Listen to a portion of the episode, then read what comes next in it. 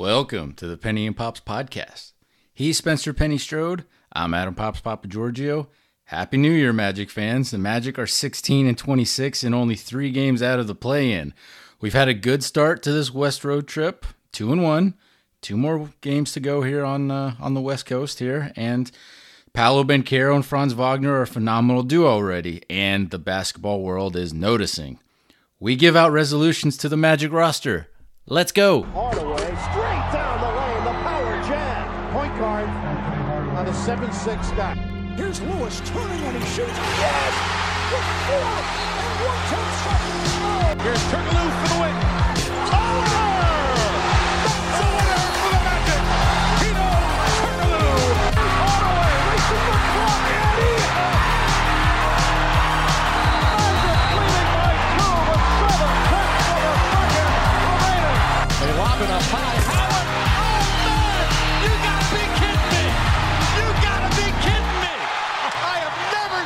Seen like that. Oh, my goodness. All right. Uh, we are past the halfway point in the season. Uh, we're recording this on Thursday, January 12th, uh, late afternoon.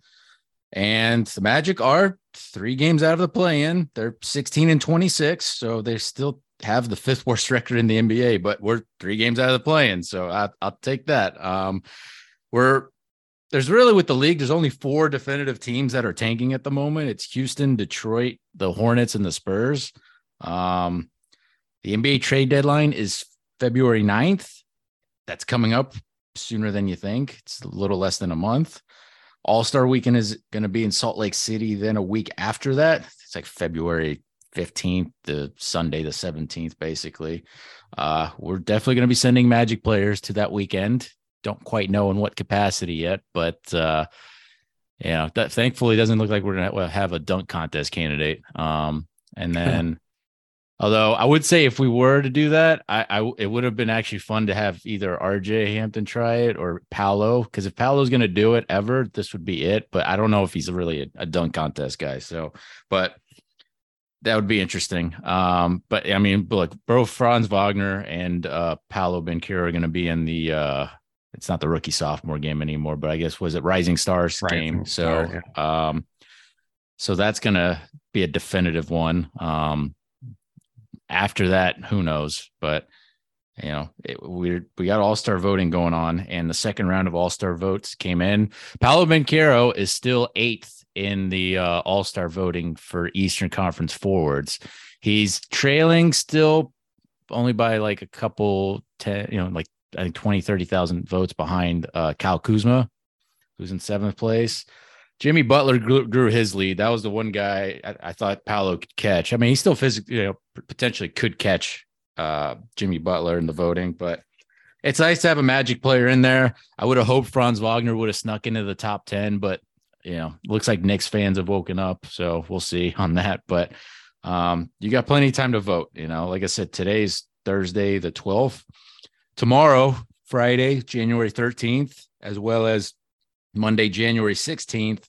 And then lastly, Friday, January 20th. All those three days are three for one voting day. So your votes count triple that day. So, you know, if you if you've been voting like I've been voting, um, make sure you at least at minimum for those three days vote, you know, the 13th, 16th, and 20th, because then voting ends on January 21st. And then, you know, I don't know if it's, you know, later on in the week where it they then announce who the actual starters are. But uh, yeah, it's uh, it's been a quick month of voting almost there. So just keep doing your part, Magic fans, and you know, twenty was it fifty? Actually, it's fifty percent of the fan vote is what counts uh, towards the All Star selections, and then it's twenty five percent the uh, media, and then it's twenty five percent the players themselves. So, and then reserves get picked by the coaching staff. So that would be interesting to see because um, Paolo and Franz, I would say, are more respected by coaches than the media and other fans. So that would be uh,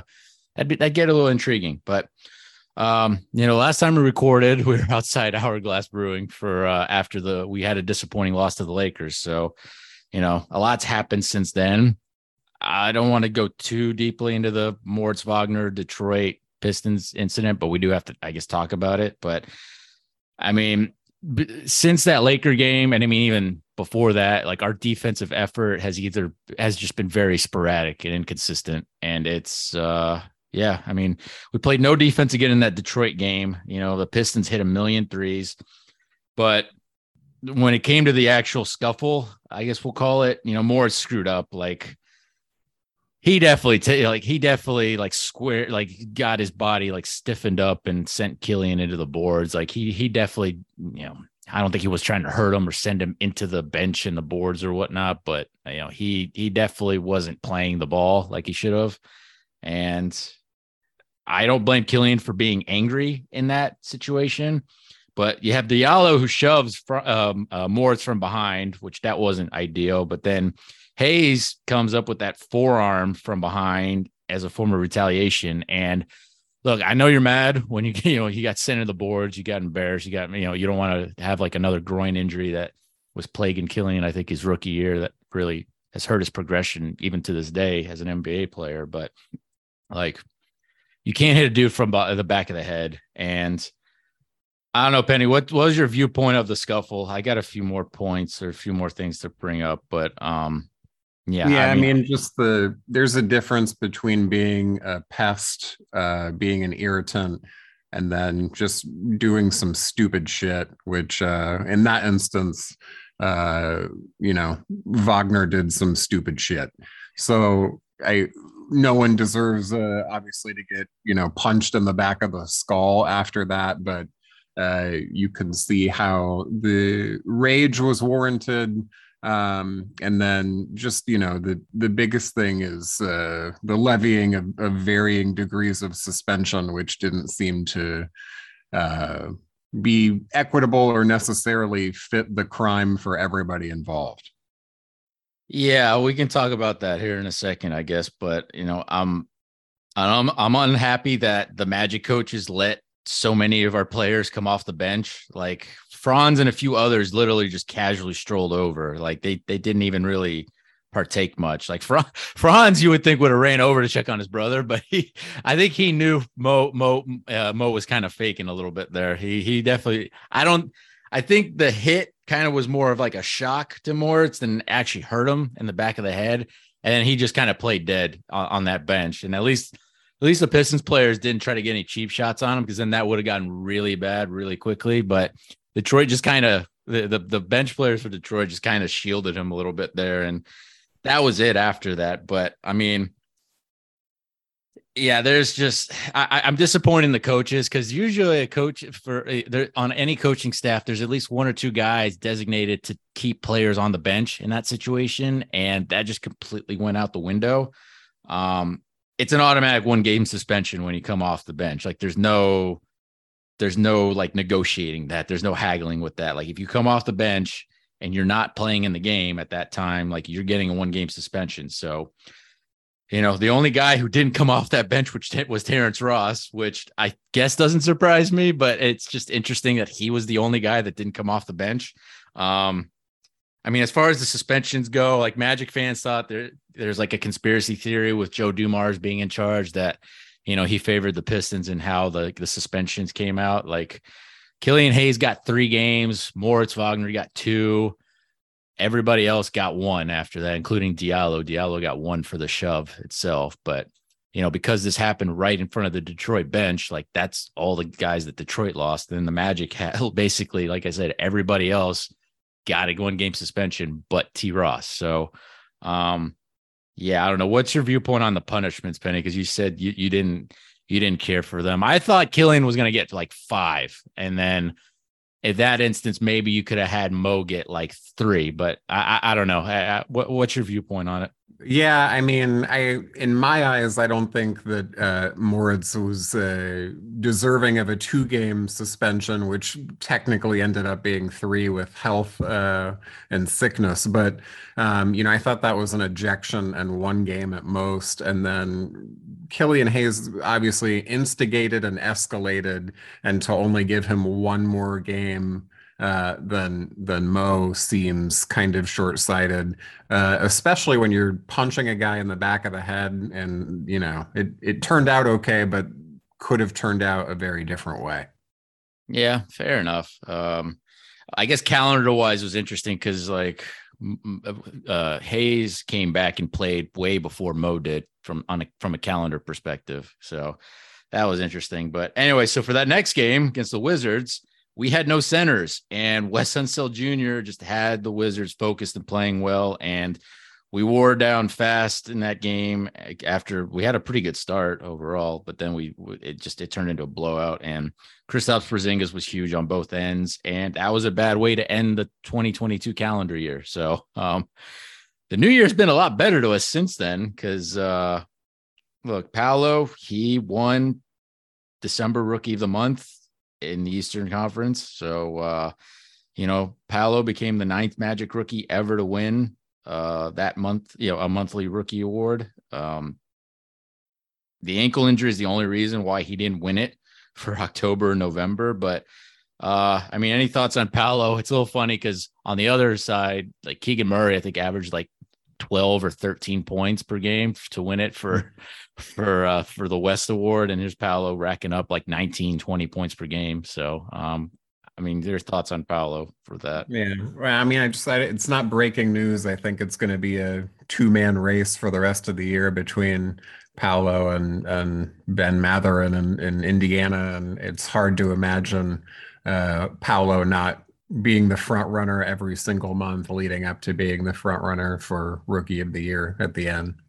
Yeah, as long as Paolo stays healthy and he he's going to rack up a few more of these monthly awards, and he'll I mean, if he stays healthy through even like March or uh, through even like February, I think I I think it's his award. Um, Mathurin, look, I get it. He's averaging like 17 points per game. I think it's like it's basically about four points per game less than Paolo. Um, but he's mostly still playing off the bench, and so he's not being like double and triple team like Paolo is. Like he's not like a starter's focus like Ben Mathurin is. But um, yeah, that kid's really good, and you know, the Pacers, they definitely got a really good player, but I mean, Paolo, it's it's his award to lose at this point. Like I think it was Chris Vernon on the mismatch said that you have if you want a, from a rookie of the year, a rookie of the year betting perspective, you would have to drop a thousand uh, dollars as a bet to win a hundred dollars uh, on Paolo. Like that's how much of a favorite Paolo is at this point. Like it's it's his to lose for sure. So anyway, so the Magic versus Oklahoma City. Bol was out because of COVID. Moritz's two game suspension started this game instead of the Wizards game. Now, the league determined he was out sick in the Wizards loss. Um, it must it was definitely some type of illness. It wasn't from like any like the blow or the hit that Hayes gave him. Um, he was sick, I guess, but it, it was just a big loss for the next game, honestly, against the Grizzlies too, because Moritz could have banged around with Steven Adams when we, you know, we were short big men at that time. And I think it was just a big magic mess up when it came to Moritz not serving his suspension immediately for that Wizards game because then we didn't have him for the Memphis game. But um, I don't know. What's your viewpoint on uh, on that? I mean, I, it's it's a big magic fuck up because like I don't understand how I, I don't understand how you let that happen. Like, I don't care if he's sick. Like, you don't reveal that shit. Like, he's available at that point, and you're you know, honor system be damned. Like, I'm you know, I don't yeah. know, I don't know what happened with that. Yeah, uh, I don't know why they were rushing for to add him to the uh, injury report for a game that he's already slated to be suspended for. We, I, to be fair, I don't know the inner workings, but it's hard to imagine that you couldn't squeak one by there, um, especially watching Steven Adams manhandle people all the time when, you know, any big body would be of of a huge help. Hey, absolutely. And look, I'm glad the Magic won the OKC game to start the 2023 year. Um, but then that second, I mean, we had like three, four days off between the Wizards game and that and that OKC game. So we we had to win that home game, and thankfully we did. Because that next night against the Grizzlies, it was just Magic were inconsistent, uh, inconsistently defending again, and Memphis just had their way with us. And not having Moritz Wagner to go up against Steven Adams hurt us big time for sure. And you know, I think that was and yeah. So I mean, then we went on this road trip that we're on right now, this five game West Coast road trip. Um, and we started with a win at Golden State, who didn't have Steph Curry, Klay Thompson, or Jonathan Kuminga. But I, you know, no sympathy from us because we're still leading the league in most games uh, lost due to injury and COVID. So, and I think we have like a 50 game lead on on the next uh, hurt team in Miami. So no no sympathy from us on that. Um, I will say because this is because look again, we're recording this on the 12th of January. The Magic are two and one right now on this West Coast road trip. And, you know, you and I could have been, all could have been on hand for these three games, you know, in Golden State, Sacramento, and Portland. Um, if, if it wasn't for work stuff that got in the way, we'd, we'd be on this trip. So I apologize that we couldn't be on this trip because uh, we missed out on, on some pretty good uh, performances. But uh, yeah, with this Golden State game, look, I, we uh we watched this one at the at the Porch South where the Magic and the Six Man Show were were having the watch party there. Um, it was our second watch party that we've been to this season. Uh, the last one we were at Cavo's when we beat Boston. So we're two and zero oh on Magic watch parties this season. So got to keep it going. But um, yeah, I was I was nervous with this game because you know out of the gate the Warriors made eight first quarter threes, but I mean we had a complete showing overall in this win. I mean you know, Anthony Lamb almost pulled a Jannero Pargo, like magic killer type of all time performance, but thankfully Lamb cooled off in that second half. And yeah, I mean, we can, you know, I don't know if, uh, what thoughts you had on the game, uh, particularly if you just want to focus on like the porch and the menu. Um, what'd you eat at the porch again? I, I got the porchetta uh porchetta sandwich. I got to tell you, I wasn't looking forward to going to the porch for whatever reason, but uh, food was good, atmosphere was good, and you can't go wrong with the 25 ounce Michelob Ultra Magic cans available. Yeah, this time uh, I put both the two I had in the car immediately, and they're sitting in my room now. So we're you know job job done by me this time because at Cavos we I don't know why I spaced out, but I let the Cavos uh, server take the take the cans that I had, and I I, I don't know what happened, but I uh I redeemed myself from that mistake. But yeah, yeah I had the uh, the pulled pork tacos, and then I got greedy with the Reese's pie dessert, and it was awesome. It was great. Um, you know, we we we were talking about how like the porch on a the porch south, you know, the, the original porch is on is in Winter Park, close to Park Avenue. Um, and this porch south is I think they opened it during the pandemic or just around there, but um, it's always been busy there. It's always been you know, I think we remember. I think that space used to be Friendlies, where we once had a fantasy football draft. I could be wrong on that, but uh, it's definitely that area of the of the plaza there. But um, yeah, we're we're two and on on watch parties. But the Porch South, we were talking about how it's it's always busy on the weekends. So I was a little worried because I show up at like 750 and this game tips off at 840 and I show up at like 745, 750 and it's already full with mostly Magic fans. Some folks were there to watch the Jags beat the Titans, uh, you know, in that basically playing game for them for the NFL playoffs. But, um, you know, thankfully I, you know, I had reserved the table. Uh, this is the second time now that we've sat outside for a watch party, which I gotta be honest, man. You know, I, I, you know, I've said it. I'll say it to the to the folks. I don't mind sitting outside, like uh, other than the the really strong weed smells that start uh roaming around around me uh, at, at like halftime and for the rest of the game. Like not being close to the DJ booth is really helpful because I'm sure I'd have a migraine if I was listening to the DJ booth at that for that long and at that loud of a have a volume. But um yeah. You know, I gotta I gotta say, uh, to to be fair to them, they have a job to do, right? Oh yeah, of but, course, yeah. Uh, I've been shocked. We've been to both watch parties, both Magic wins. The the takedown for the uh, hype crew and DJ uh, begins in the third quarter, essentially. So you're not getting any like cut-ins or celebration after the Magic win for the Magic watch party, which to me is a little weird. It's weird, and I mean, you're missing a, a, a, massive opportunity not to play like an Orlando Magic theme song or something when we win the freaking game because, uh, you know, our diehard fans love the original Orlando Magic theme song. So, um, I would, I mean, look, mo- most of these places have their own sound system. Like if you if you give them the the song, they'll they they might play it actually, and that's maybe what we should we should ask them to Well, do. It seems like a, a miss for the, the I don't know. There should be some sort of activation or upsell or uh, blue shot that goes on sale after the final. But like, there should be one more piece of the puzzle to complete the night there. Yeah, at least with this one, we got lucky with the Michelob uh, Ultra Girls because they gave us the free cans. Like that saved us like eighteen bucks. So I was pretty, I was pretty happy about that. But um, yeah, it, it was fun. It was a good time, and uh, you know, I don't know where the next one's going to be, but uh, hopefully, uh, it'll be another Magic win for that. So we go from the Golden State game to Sacramento, where you know we had a day off in between, but it was just another horrible defensive magic showing. Like it's it's very inconsistent the defensive stuff right now, and you know the Kings just torched us. Like they set a franchise record making 23 triples on the night, which funny Sounds enough, that's our franchise high when we set it in Sacramento in 2009. Sorry, Penny, were you saying something? I was going to say, sounds familiar. Shout out to Jeremy Richardson. Shout out to Jay Rich, the original Jay Rich, but uh not Jason Richardson, but um Moritz, he Moritz Wagner was looking hurt to me. Like he looked kind of sluggish in the Warrior game, but here in the Kings game, it really I, I was worried. I don't know if there's something going on with his legs or, or what, but he's just not moving right. Wendell, this wasn't a great Wendell game. Like he'll fight his ass off till the end, but he's he's dealing with plantar fasciitis the whole season. That's not going to go away. Like it it may not go away till the off season at this point.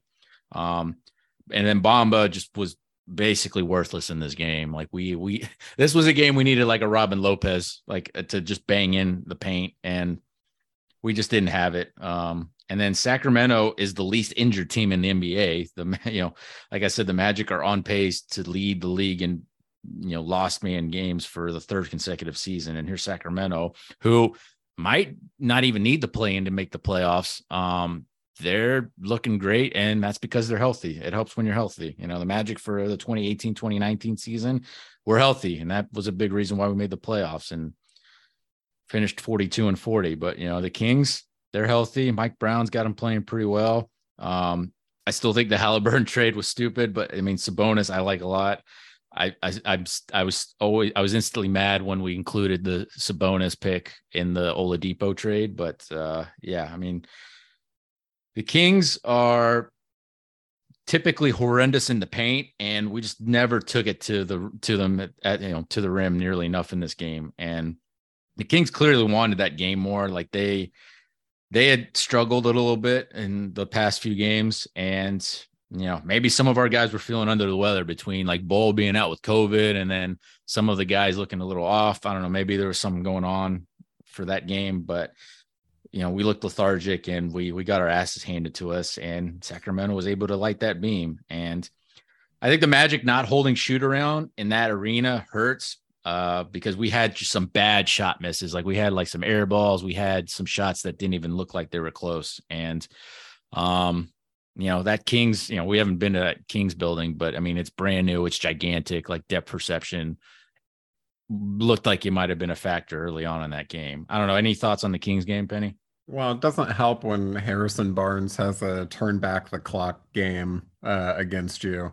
And I are are we mad that the Magic, whose Amway Center has a lit spire, didn't come up with something similar? I mean, at the end of the day, regardless of how you feel about uh, the Kings ownership or the franchise or whatever, objectively, it's just a really, really fucking cool thing. It is caught the, on. The beam is really freaking cool. Now it's funny because they stole the bell from Mosley. That's the funny thing. Um, they stole the bell from him, but uh, yeah, you would think.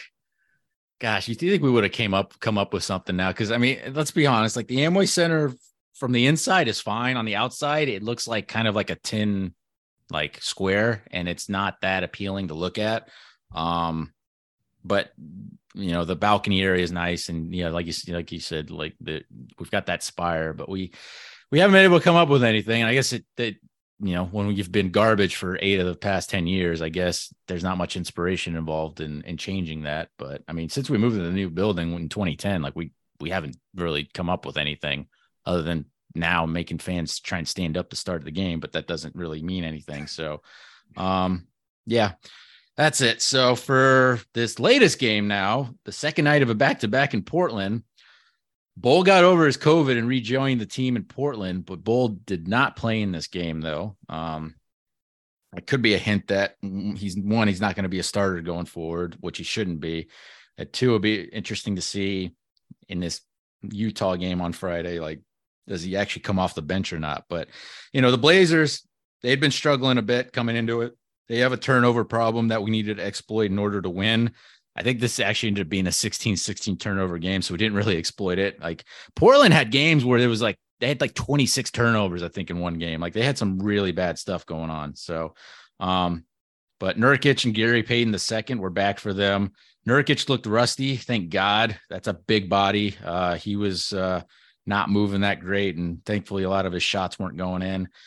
Paolo, he seemed happy to be back in the Northwest. His parents were courtside at the game, as well as a lot of other family and friends. And, you know, Magic have a lot of Northwest connections. You got Markelle Fultz, who he's from DC, but he went to UW. And then Terrence Ross is from Portland himself, and he went to UW. So, I mean, Paolo being a Seattle guy until Seattle gets their their franchise back uh, as they should. Uh, Portland's going to be as close as uh, to the, as close to Seattle as it's going to get NBA wise at the moment. And look, the Magic they uh, looked a lot more lively out of the gate in this game they did against Sacramento. They had a lot of steals and dunks, and it kind of fueled them for how that game would would kind of go. Um, Magic got very sloppy in the second period. They went from 19 to uh, from a yeah up 19 to a 50-50 game at halftime. So uh, that was not great.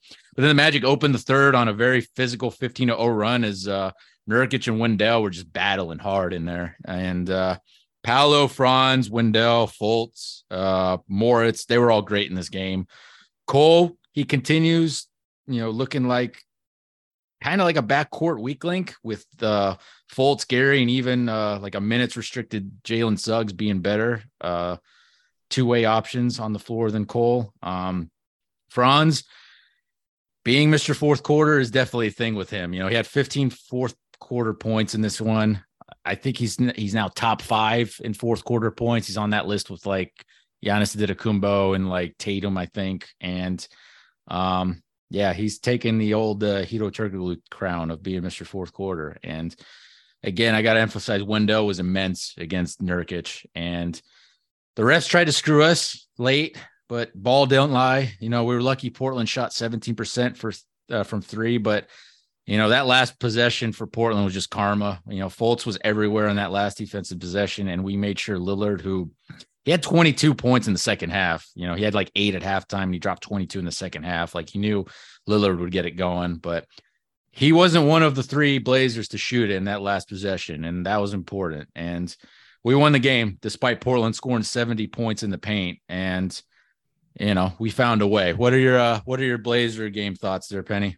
I just very quickly, I think overall, I would categorize it as a surprising win. Got lucky a bit in the end with the three threes. Got super lucky that uh, I think Jerami Grant looked off Damian Lillard, who was wide open on the wing to, you know, potentially have a game tying opportunity there. But did you see in the first quarter on uh, one of Cole Anthony's kind of wayward drives where he uh, essentially reenacted the Mark Sanchez butt fumble. I, I was worried that he was going to have concussed himself on an ass and be out for the rest of the game. Um, I didn't want to mention it, but I'm glad you did. I guess. Yeah, it was. uh It was yeah, not man. good. He, he got a face full of ass on that, and um, I I was worried. I thought he might have been concussed, but I think he was more embarrassed than just about the situation. But it's it's not That's been a way- great stretch for Cole. Yeah, that's the way things are going for Cole. Hopefully, he'll get it turned around. And uh, uh, at the end of the day, at least it ended up just being a, a comical thing and, and sealed with a win. Um, we're two and one on this road trip, Penny. I don't know what, what your hopes or expectations were going this trip, but I said like if we went two and three on this West Coast trip, like I would have been happy. So now you got some some room to play with here. Like you got a tough game in Salt Lake City, but we're you know we've got a few days off of rest here coming into Salt Lake City on Friday, and then Sunday. Look, you, you're ending a tough five game road trip in Denver, one of the best teams in the league. There's going to be a Aaron Gordon revenge game potential factor Yeah. there, but Paolo's going up against him. So that's going to be just a fascinating matchup because Aaron Gordon is having his best season in NBA on both ends of the floor. And Yeah. yeah. I mean, we're two and one penny, and I I'm pretty happy, man. I two finishing two and three, I think again, still happy on the trip. The Jazz are really feisty. I'm sure Lauri Markkanen will, will give us a, a good game uh, tomorrow night, but that's a that's one we can get after a little bit of rest, and then uh, I just don't, you know, Denver probably playing the best basketball in the NBA right now, and uh, Jokic is is uh, just insane. So can't imagine us winning that one, but it'll be nice to see where we stack up against a, who I believe to be the best team in the NBA at the moment. Yeah, and then you get four full days off when you come back to Orlando before you face uh, the New Orleans Pelicans on Friday, January 20th, I believe it is. And they won't have Zion Williamson.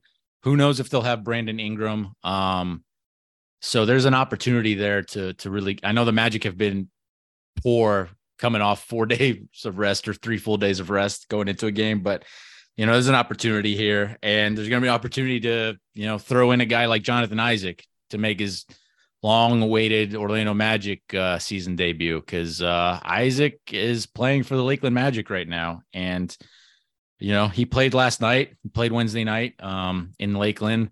Dante Marchitelli called the game with uh, Nick Renowitz. Uh, you can definitely see the uh, the production differences uh, between an Orlando Magic game and a Lakeland Magic game. Um, I was shocked that how empty it was at that RP funding center uh, arena. So that I expected more people there, but the people that were there, they uh, they cheered hard for Isaac, and you know that's where RJ Hampton's been uh, the past few games, dropping thirty plus point games. Kevon Harris was there. Um, you know, this is supposedly a fir- the first of two games that Isaac's going to play with Lakeland. You know, he played last night, Wednesday, and then uh, in that Westchester Knicks uh, Lakeland win, and then either for also Friday tomorrow or Saturday, there's a home back to back against the Greensboro Swarm. Isaac's expected to play in one of those games, so I I, I don't know. Maybe it'd be better if he played the Saturday game because if you play Friday, then the Magic, as uh, his fellow Magic teammates won't be able to watch. Uh, they'll be prepping and playing in that Utah game. Um, but yeah, I mean, look with this with this first Lakeland game for Isaac, you know, Kevon Harris led the way. He had 27 points. RJ didn't get a lot of touches in this one because they were focused on getting Jonathan Isaac touches, and it's the first time on the court uh, for Isaac in a game since August 2020 when they were in the bubble. You know, August 2nd, 2020 is when he had that devastating injury. And Isaac, for his first game really in two and a half years almost, um, you know, he had 15 points on six to 12 shooting, five rebounds, one assist, one block, and about 15 minutes off the bench. They gave Isaac the ball a bunch those first six minutes he was on the floor. I think he scored 13 points in that stretch alone the big thing was he wasn't afraid of contact. He had quite a few strong takes to the rim, including like a dunk or two, but he also made some turnaround jumpers. He did a lot of pivoting on his legs, um, which is encouraging. Like the only thing that didn't go well for him was the three ball. I think he was like 0 for 3 on threes, but he even like dribbled the ball up the floor. He posted dudes up in the paint. Like he showed rust. Like there's some clunky the reactions and movement, but I mean, pretty solid overall. Like he got tired in the second half. That's normal for this type of situation.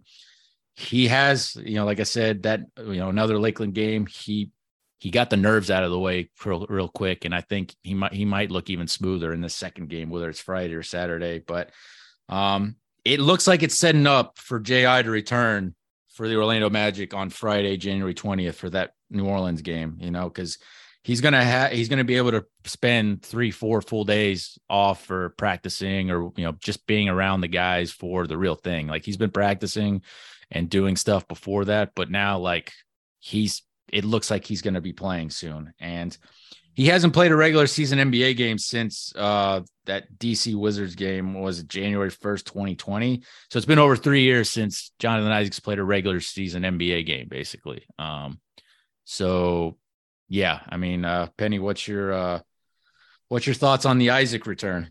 Yeah, I mean the return to action in Lakeland, I would categorize it as a about the the best outcome possible. I thought it was fantastic. Uh, I mean, to your point, not shying away from con- it wasn't like he was hanging out exclusively on the perimeter. He was seeking out contact, uh, you know, being active as we are accustomed to seeing him, uh, not not limiting himself to like straight line opportunities or anything. He's seemed to be doing everything uh, on that leg or both legs that uh, you know would necessitate or precipitate a return. So um, I, I thought overall exactly what you want to see the and certainly a huge milestone for him and, and for the team and maybe some vindication uh hopefully at the way all of this has been handled if he's able to continue to clear all of the hurdles and work back towards uh, being on the floor with the big ball club. Yeah. Um i mean we can get into this now because um you know we can call these halfway point resolutions new year's resolutions but i, I want to go through basically the the entire team and Jonathan Isaac's new, you know New Year's resolution or whatever resolution should be to not do those like giraffe like moves in the paint or in, in the lane when he's get when he's trying to go in for either a bucket or to kick it out or whatever, which he didn't do in in this Lakeland game. Like he didn't like overextend his steps. Like he he was pretty composed while still being like a presence and lengthy. And yeah, he spent a lot of time in the paint. Like he usually does not and even with you know throughout his whole time with the Orlando Magic, like he's not been in the paint that much. So because in the bubble, I mean, we saw he looked almost like Kevin Durant light with some of the stuff he was trying to do. And you know, he's hitting mid-range jumpers, he's in turnaround jumpers. Like I but I just from from a health perspective, like I if if this guy wants to be healthy the rest of this season, you know, and just hold up, man. I like he can't do like crazy jump steps or crazy draft like steps. Like that's what he needs to focus on. Like the rest is going to come. Like he is a walking defense player of the year candidate when he's on the floor. You know, he's he's got to be a little bit better on the three ball. Like he looked definitely a little rusty from deep. I'm a little worried about the shot uh style where it looks like his knees are knocking every time he goes up for a shot. Like I as long as his legs hold up, that's all that matters. But um any uh resolution viewpoint from Isaac going in? I just just resolve to get on the floor and stay on the floor. Simple as that. All right. Years. All right. We're gonna go now based off points per game in descending order. So Paolo Banchero, he's played 35 games, 21.2 points per game. 7.9 free throw attempts per game is elite for a rookie. Both those stats. Like we we have our star scorer. If I'm going to nitpick, it'd be for him to up his efficiency. Like he's at he's at 43.5 field goals per uh, field goal percentage per game, 31.3 three point percentage, which is on the uptick. Like it's both of those are actually going back up a bit now. Um 75.8 free throw percentage. Like if he can get above 45% from the field and 80% from the free throw line by the end of the season, like we might be in the play-in. Like that's that's that's how big of a deal this is with how how just immense of a presence he is uh, for our team. And, you know, knock on wood, hopefully, you know, a season ending injury is basically the only thing that's going to prevent Paolo from winning rookie of the year at this point. Like that's his award. Now it's all about can you stay in the play in hunt? Can you somehow get in the play in? Like you're, th- we're three games out of it. Um, the cool thing has been reading up on Mark Spears's uh, Andscape coverage of Paolo, where you know, Paolo admitted he went through a rookie wall, his version of a rookie wall in December. And then that those four days off between December 23rd and December 27th, he felt did him a lot of good. Um, there's been a there's a lot of good coverage on that from Mark Spears. And um, yeah, I don't know. Uh, what do you got for Paolo, Penny? Uh, yeah, I'm gonna take the easy route here. I think the resolution is to uh, really focus on the uptick in the three point shooting percentage. We know it's creeping up, but uh, again, as we talked about, unlocking that kind of third level of scoring will just amplify and exemplify everything else that that is already uh, at an elite level for his game because he's starting to get those like eight to 12 rebounds per game and he's a good passer like he's he's gonna start he, that assist total is gonna maybe creep up towards six if he's sharing the ball and we're knocking shots down but he's not carmelo anthony he's not a black hole like he this guy's legit and yeah it's gonna be fun watching him and his partner Franz Wagner, who has only missed the one game this season due to suspension. So Franz misses out on uh on another 82 game season here. Uh, but his right hand, you know, he might finally be, you know, it might finally be healed. Like he had the torn tendons early on in that season and that disappointing home game loss to the Rockets. Like his his hand might finally be good now. He's at 20.2 points per game. He's up around what five points from his rookie season averages. Like you're either picking Franz or Evan Mobley as the best player of the 2021 draft at this point. And from a Magic fan perspective, I'm not taking Evan Mobley over Franz. And I think you agreed on this Penny last pod when we talked about it. But um, yeah, Franz is up to 49 percent shooting from the field, 35.3 from three point range after starting the season shooting 19% from deep. Um, he's shot, he's been shooting like 43% from three in January. Like it's, it's, it's on the up. And then 86% from the free throw line. Like he was a 50, 40, 90 guy at Eurobasket. He's 49, 35, 86 as an NBA sophomore, half or halfway through his NBA sophomore season. It's impressive. He's top five in the NBA in fourth quarter scoring, which is again unbelievable. And only thing I'd say is just keep improving on the ball handling because he's kind of he's turning into our Hedo like closer, and he's already better in he, than Hedo in so many ways. It's insane. Yeah, I I'm gonna cheat on this one too. I think the, you can cheat on all these. I don't care, I'm man. Gonna, I I think the resolution for Franz has to be to to hire a better PR person for himself. I mean, there's there's just I anecdotally or or is there any craftier player in the league right now in terms of left hand right hand finishing at awkward angles like uh, and to be doing it at his size is is just incredible and it's hard to fathom that um, you know, maybe the bulk of of NBA fans across the league don't really know who this guy is and what he's capable of doing on the floor. Yeah, I mean, maybe Jokic or or uh, or Luka maybe kind of do some of that, but I mean, Franz honestly, like they don't like no one does it like Franz from a geometric like angle perspective from either hand. Like you're you're right, like he does it often and a lot, and it's sad because you don't see these on the highlight reels. Like you'll see Jokic, you'll see Luka, but Franz is doing like some just some crazy stuff when he's getting in the paint, and he's converting on these where he was missing them early on in the season. He made them in his rookie season, so we knew he could do it. And you know, he's basically just unlocking like a better version of himself. Like Zach Lowe and and uh Bill Simmons on Bill Simmons Ringer uh, pod uh, this week, like they mentioned Franz as a potential all star reserve. Like they didn't mention even Paolo, but because Franz is so efficient and so great on both ends of the floor, and look, Paolo, I know, I guess I didn't mention it, but I guess Paolo will improve on his help defense, but Paolo's a good one-on-one defender, but Franz is good like all over the floor. It's insane with him. Uh, any other thoughts before I move on to the next one, Penny? No, we're just lucky to have him. yeah, really, God. And he's only 21. It's it's insane. I mean, look, I mean, Paolo and Franz are the first rookie sophomore duo to average over 20 points per game since uh what is it? Since Jerry Stackhouse and and Allen Iverson in 96 97 like that's that's insane. And yeah they're doing it at 21 and 20 years old. And the magic future is bright just with those two alone. And thankfully we got a little bit more than them because we're going to talk about Wendell Carter Jr. next. So Wendell is at 16 points per game 8.6 boards of contest, 53% from the field, 36.3% on 3.5 attempts from deep, and 78% from the free throw line. All that is great, honestly. Like health is a big one with him. Like he's played 23 of the 42 games this season.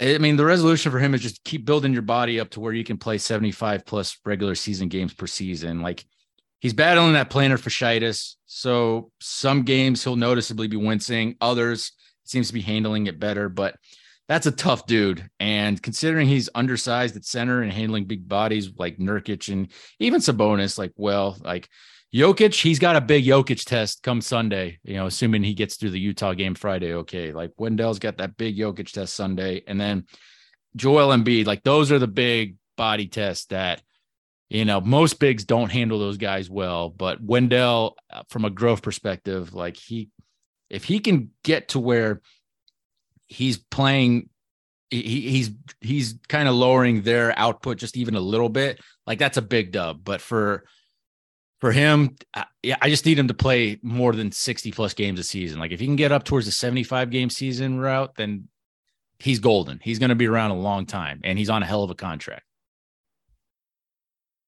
Yeah, and I I don't know if we've touched on this. Uh, my I think the resolution is a simple one. Other than health, I I'd like to see the three point per uh, three point attempt tick up again. I think last year really implemented the you know stroking the three ball and then building off of that with the pump fake and and really again unlocking uh, his full offensive potential. He's shooting a good percentage. Would like to see that number tick up to maybe closer to five a game. But I don't know if we talked about this. The eyewear this year has been uh, holding up much less problematic. Holding up, yeah. It's not quite the Horace uh, Grant goggle look, but I mean these specs are bigger and wider, so I think he sees better than you would with the Horace Grant specs. So, but they're holding up. I mean, every once in a while in some of these games, like they're they're getting still knocked off his head, but it, it's it's upgraded. It's it's a good improvement. That's a good uh that, that, that's a good viewpoint there, Penny. But all right, Markelle Fultz. So we're 11 and 10 in the 21 games he's played in his return this season. 12 points per game, 5.6 assists per game, and that's ticking up. That's a career high assist wise, you know, and it'd be higher, but we fall in love with ISO ball still too much, and we'll see if if that 5.6 can somehow uptick to like seven by the end of the season. But look, 49.1 field goal percentage is a career best for Fultz. 32.1 three point percentage is also a career best. That's on 1.3 attempts per game, which is fine. Like one one to two attempts per game, I'm good with that. And it's the open kind. You know, he's not really forcing anything. 1.7 steals per game. That's a career best right now. It helps when you have six steal games. But, um, you know, my biggest nitpick with him is the free throws. Like he needs more than two attempts per game with how physically he plays and how physically he gets uh, to the rim. And that 69 field, uh, free throw percentage, it's not nice. Like that's got to be way better. But, you know, his mid range game is fantastic. He's, you know, he's part of that core starting four where you know, our only big question at the moment is the other wing spot. Like we're solid with, you know, Paolo, Franz, Wendell, and Fultz. And, you know, what are your uh, what are your Fultz viewpoints there, Penny? Yeah, I mean, I at least for his magic tenure, the free throw shooting um, this year is an, kind of an aberration compared to the other years. I anticipate yeah. that uh, taking back up as the season goes along. Um, I, I think it's an eye test thing because the numbers don't bear it out, but you know maybe uh, a little better finishing around the rim. Uh, certainly, there's been some prominent ones where he's gotten into the lane and and kind of left the ball on the rim. But uh, I think the the resolution here is figuring out how to play with all the new toys. Yeah, I mean, look, you're seeing him get more and more confident, not just with himself now that he's 21 games in, but yeah, with the other guys. And I mean, that's why his assist numbers are going up. Like he's he's figuring it out. And look, man, I I love big pass first big uh, point guards, and he's he's the guy, man. It's it's it's it's his it, you know it, it's his he runs the show like the he gets our pace up to where you know he improves our offense just simply by getting our pace up like it's and he usually does a really good job with the ball. And he had some he has some crazy passes up his sleeve. Like he had that one hook shot pass, what was in Sacramento, where he was in the post and two three kings like converged on him, and he gave a hook shot out to Gary Harris for an elbow corner three. Like that kid's great, man. And all right, let's go to the next one. So Bol he had played every game for us until COVID got him. Um, this whole season has been just a career best for him, basically 12 points per game, 7.1 rebounds per game, which I consider good for him as a skinny seven foot two inch guy who is a perimeter player at heart. 58.8 field goal percentage is elite, 38.8% from three point range on 1.8 three point attempts per game is just great. Um, 1.6 blocks per game. He was early on in the season. He was like top three in rejections. He was like at three and a half early on. Um, you know, that's gone down with just numbers and then I guess defense uh, or other teams kind of figuring out how to keep away from Bol. But I mean, he's in essence like a fourth year rookie. Like he's 23 years old. He's played 37 games this season, but if he plays 17 more games this season, he'll have more than doubled his career NBA games played total. And I think Bol hit kind of a similar rookie wall that Paolo hit in December. Like obviously their walls varied in different degrees, but defenses were figuring out Bol's kind of ball handling and dribbling tendencies. And you could just see that Bol was just getting frustrated a bit. And he's going to be fine overall. Like he just needs to find a balance now when you know when and when not to kind of handle the ball a lot. And now that our roster is finally fairly healthy, you know, my resolution for Bol is just focus on being a productive seventh or eighth man off the bench. And can you do it consistently on a nightly basis?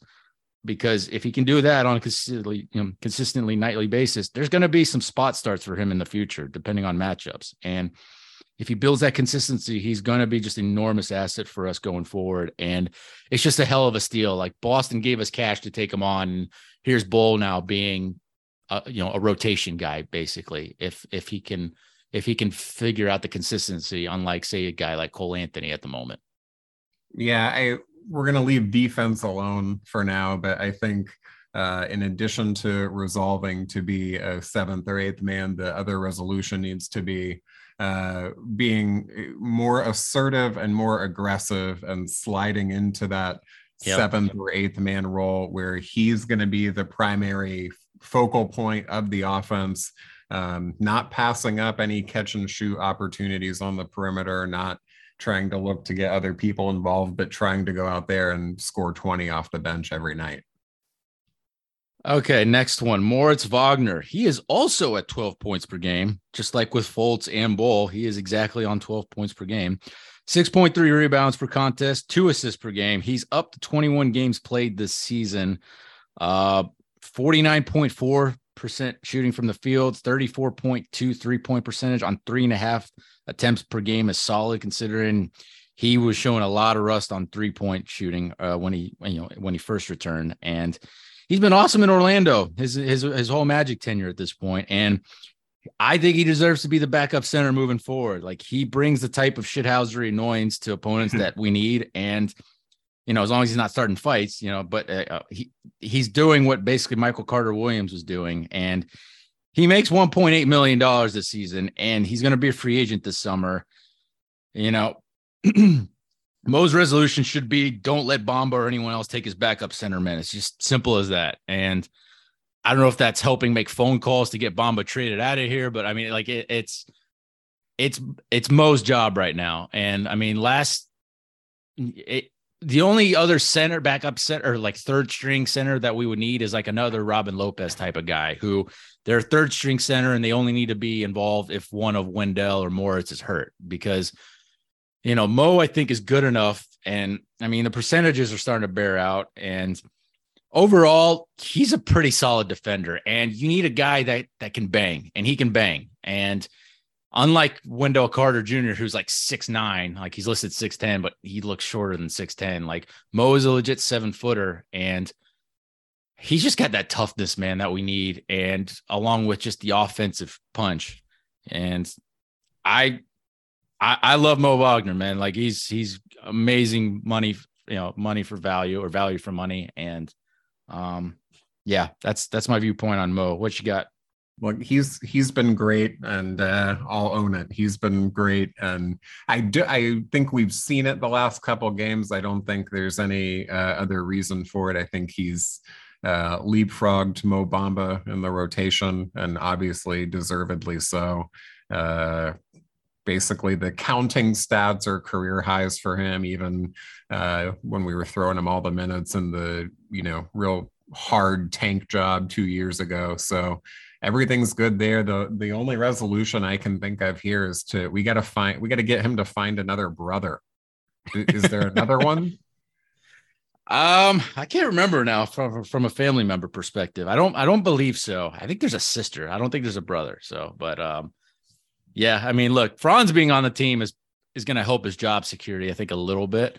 Um, now, who knows how much money he's going to want or get offered, but it's going to be fairly affordable. And yeah, I mean, I I love Mo Wagner. So, all right, let's get it going here. So, Cole Anthony, 11.9 points per game. He's played 24 games. You know, he had that oblique issue that kept him out. Um, I have no problem with Cole thinking he should be a starter. He's 22. His confidence and leadership important, but his resolution should be to build three point consistency up because even more, you know, and even more so than his defending because his defending is getting better. Um, slowly but surely. Like he's not like a DJ Augustin like liability, but it's it's not great, but it is slowly getting better. Um, the 41.6 field goal percentage is a career best, which is fine. Um, but the 30.3 three point percentage won't cut it. Um, I need I need our six man to bring more scoring consistency and look the 4.6 rebounds per game is great. He's an amazing rebounder for his size, but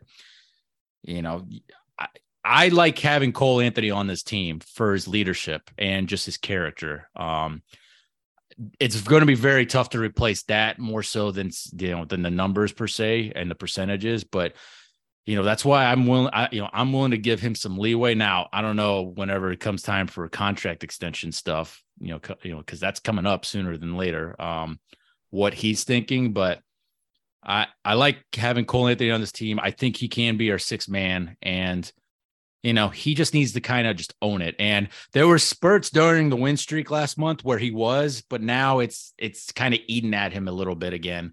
And I don't know if that's because you know Gary Harris and and Suggs are are taking more minutes or more responsibility. I don't know, but um, there's no shame in being a six man in NBA, and I think Cole just needs to just wrap his head around it just a little bit better and just up that three point percentage. If he if he if he gets his three point percentage to 35 or above, like he's gonna be fine.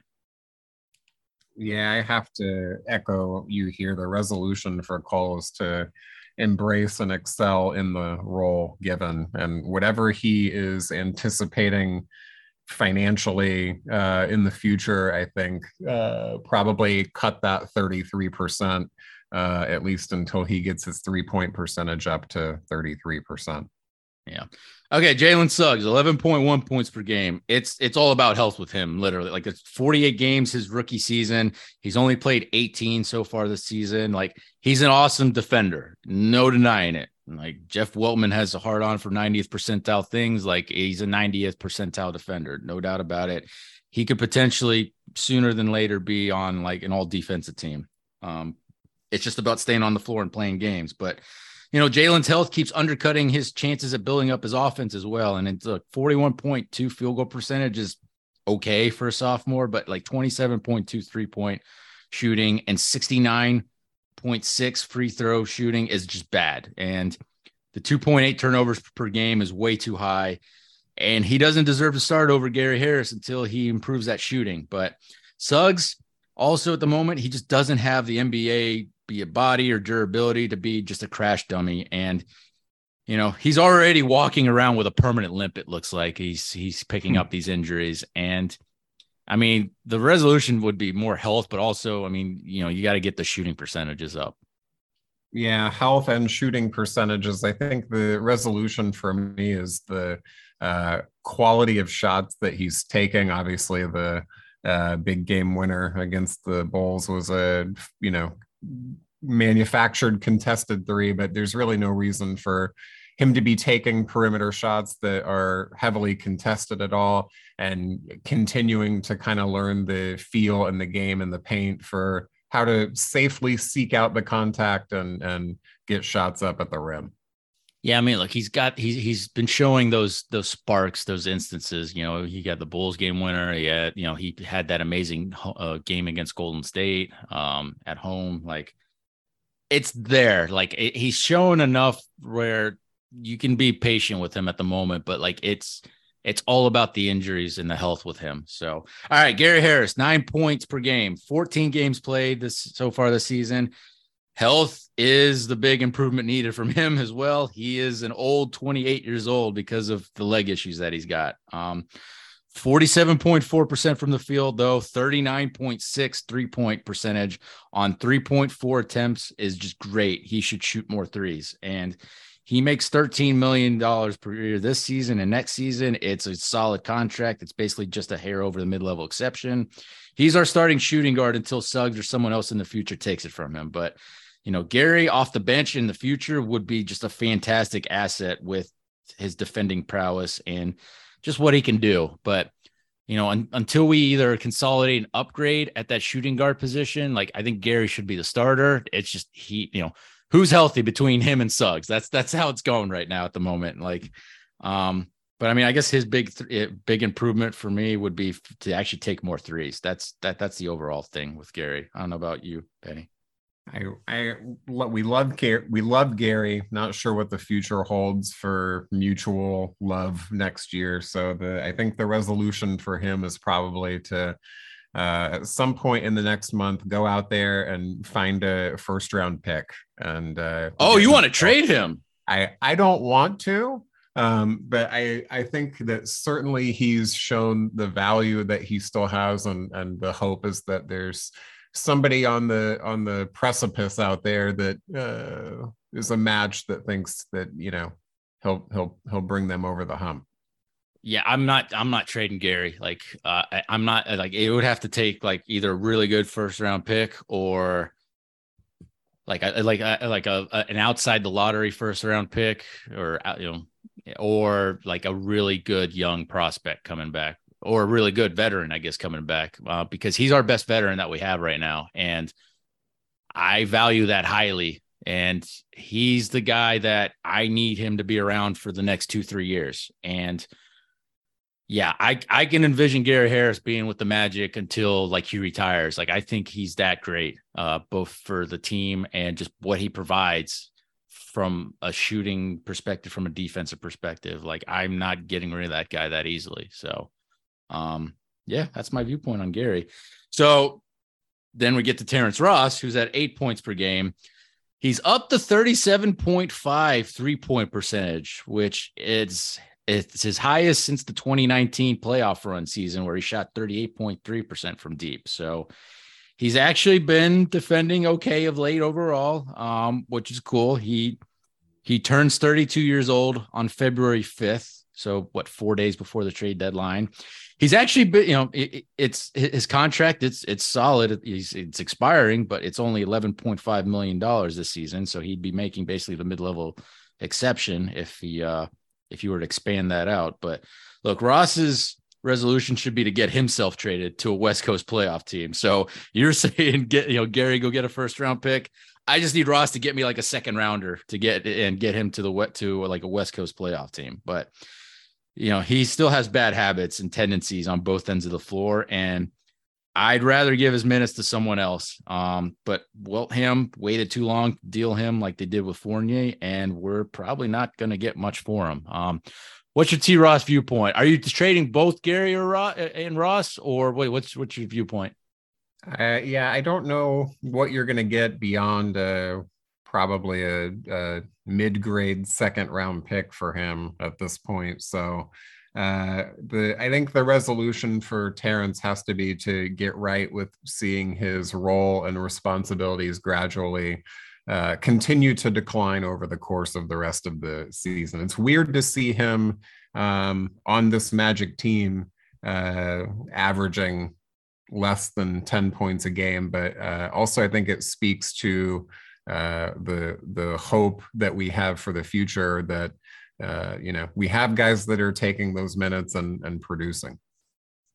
Mo Bamba, 7.7 points per game, becomes trade eligible January 15th. Mo's resolution should be to get himself dealt as well. He's basically uh, out of the rotation when Wendell and Moritz are playing together, uh, or both, you know, available to play. And look, Mo's 24 years old now. It's his fifth season. Uh, I'm still not happy that we missed out on both Isaiah Hartenstein and uh, Nic Claxton. Um, you know, we re-signed Mo Bamba. He's making $10.3 million this season and next season. So it's still a, a very movable contract. He's at 49.2% from the field, which is a career best for him. 37% uh, uh, from uh, on three pointers, which is it's very good for him. That's where he's been the past couple seasons around there, basically. He still can't consistently set a screen. He can't consistently post up. He can't consistently box out. He can't consistently catch a ball. Like there's there's a team that could use him as their backup center. I don't think we should re- wait around anymore for Bamba to figure it out, though. Um, like I said, Moritz is better than him. And assuming that we are trying to win, which it seems like we're trying to win right now, you know, um, this isn't a situation where last season we we played Bamba a bunch of minutes because when we played Moritz Wagner a lot, he was so efficient and so great that he helped us win games. And so that was anti-tank. So to help the tank, that's why Bamba got all those minutes. And you know, I don't know if Bamba's going to figure it out uh, with us ever, and he might, you know, it might just take a trade for him to go somewhere else, and then maybe it gets better for him. But I don't want to pay that guy mid-level exception money. Um, yeah, what's your viewpoint on Bamba? Yeah, I feel the same as you, and it's it's one of those cases where uh, I think he's been given every conceivable opportunity and through multiple coaching staffs now too to try to uh, unlock that potential that has been shown in flashes but never with consistency. And uh, the the resolution is to a great guy by the way sadly a great they're all guy. great guys. Yep uh, but the resolution's to find a new city to call home RJ Hampton, six points per game, 25 games played, has played more for Lakeland than for the Magic over the last six weeks. It seems like we uh we decline his team option. It's it's over from a Magic perspective. Uh, RJ's resolution should be to get his new CAA representation to get him traded for something instead of us just waiving him because it, it we might end up waiving him depending on how things play out. But 34% three point shooting, it's you know still pretty decent considering all the yo-yoing that's been going on with his minutes and and gameplay. But it's it's still maddening that we're letting our arguably second best three point shooter leave. And yeah, that's it for Hampton. I don't know if you want to even add any more to that, Penny. Yeah, I you know you're uh you're on Hampton Island. I don't feel the same way, but it is crazy, especially based on how the year has gone. That he hasn't even been given like the you know there's nobody else available minutes. Uh, so the resolution i think is to find a very good ghostwriter to tell his side of the story once this all gets wrapped up. Yes definitely. Definitely needs to do that because something's going on and you know maybe we won't know till he's somewhere else. But all right chuma okeke 18 games 5.4 points per game he's going to be out a while still as he can't keep his legs healthy and he just he had a, a procedure to uh, the one that he tore his acl while at auburn so that's uh, that's a bit of a concern. His nba future is in trouble in my eyes. Like his body can't handle the nba schedule at the moment. Shooting 36.8% from the field 30% even uh three point shooting. That's not neither of those are good. Chuma needs to work on his body's durability in a shot. Um, Caleb Houstan should be playing over him even when Chuma is healthy at the moment. And look, that's that's the tough part about being an NBA player. Like that's the difference between a lot of people that have the talent to be in the NBA and those that actually have the body and the durability to last 82 games. You're playing more than double in an NBA season than what you would play in a college season. Paolo's found out, you know, that out right now. You know, Paolo, I think played 39 games with Duke last year. You know, he's He's played 35 already. You know, the Magic have already played 42 games. Like it's that's the difference. Like Gustavo Ayón, he he was he had a phenomenal EuroLeague career, you know, but his his body couldn't handle an NBA schedule. Like there's all these examples of all these really good talented players that just physically just can't handle an 82 game regular season in the NBA plus playoffs plus you know preseason. You know, that's that's not a knock on them. That's just the reality of it. And yeah, what are your Chuma thoughts, Penny? Uh, I've always been a, a, Chuma fan from the beginning. We talked about it before that uh, I think with the previous roster construction, he kind of slid in as the perfect fifth man uh, with other established veterans. I hate to say it based on how things have gone, where it's been kind of uh, a regression every year. Um, in part, I think because of the body betraying him. So I hate to say it, but uh, I I think the resolution for Chuma here is the uh, is the is the Adam Silver meme. Uh, it's about time to get ready to learn some Mandarin. oh man, well maybe it sound good in, in in his rap albums too. Who knows? But um, yeah, I look, I love Chuma. Like I he that that rookie season under Clifford, like I, or, you know, that he was great. Like I, I thought he had a bright future, and his body's kind of not cooperating at the moment. And I'm at the point where it wouldn't shock me if he was included in trades um, here and here before the trade deadline. Um, maybe they'll hold on to him going into the next season, but it's one of those where he's he's low on the totem pole right now, and it's it's not looking great for Chuma right now. So all right, Admiral Schofield, 4.9 points per game. He turns 26 at the end of March. He's living up that two-way deal though after some great December uh, games and, and moments. Um, 47.8 field goal percentage, 33.3% shooting from three on 2.2 attempts uh, per game is not bad actually. And I guess the resolution for him is just keep improving that shooting because I mean he he helped win us one of those Boston games basically. And I mean, he's had he had a great December and yeah, I mean, it's keep improving on that shooting. It's it's it's been the season as the season's progressed, it's gotten way better for him. What's your thoughts on him, Penny? Yeah, hard to have any qualms about what he's delivered uh, in a two-way role this season. So the resolution is to play himself into a contract here or somewhere next year, full full-time contract. Caleb Houstan, 4.0 points per game, 38.1% from the field, but 36.4 three point shooting on three two on 2.6 three ball attempts per game. So field goal percentage bad, three point percentage pretty good, which uh you know that's pretty good for a rookie campaign. He's averaging 0.9 attempts per game inside the three point line. So he needs to I guess improve his finishing inside the arc as well because he's he's kind of shy of being in there. Basically, he's only shooting in there if he gets like an offensive rebound and puts it up. Um, I guess his resolution should be to find a way to get into that 10 man rotation because as a rookie, it's it's fine right now that he's basically like the 11th man, but I mean the kid's good. He's he's got the talents there, the disciplines there. Like he's good on both ends of the floor, you know, as a three and D guy at the moment, and yeah, depending on how things shake up uh, with the trade deadline, like he could get in that 10 man rotation sooner than we think, or it might take the offseason for him to get there. But what are your thoughts on Caleb? He's been a yeah, pretty good uh, second round pick so far. All, all of the signs are positive so far. I think uh, continuing to get the minutes. The the next step for him and the resolution is to find the the add-on to the three ball. So whether that's the pump fake one dribble pull up or uh, getting into some other kind of offensive flow out of that is the is the next step for him.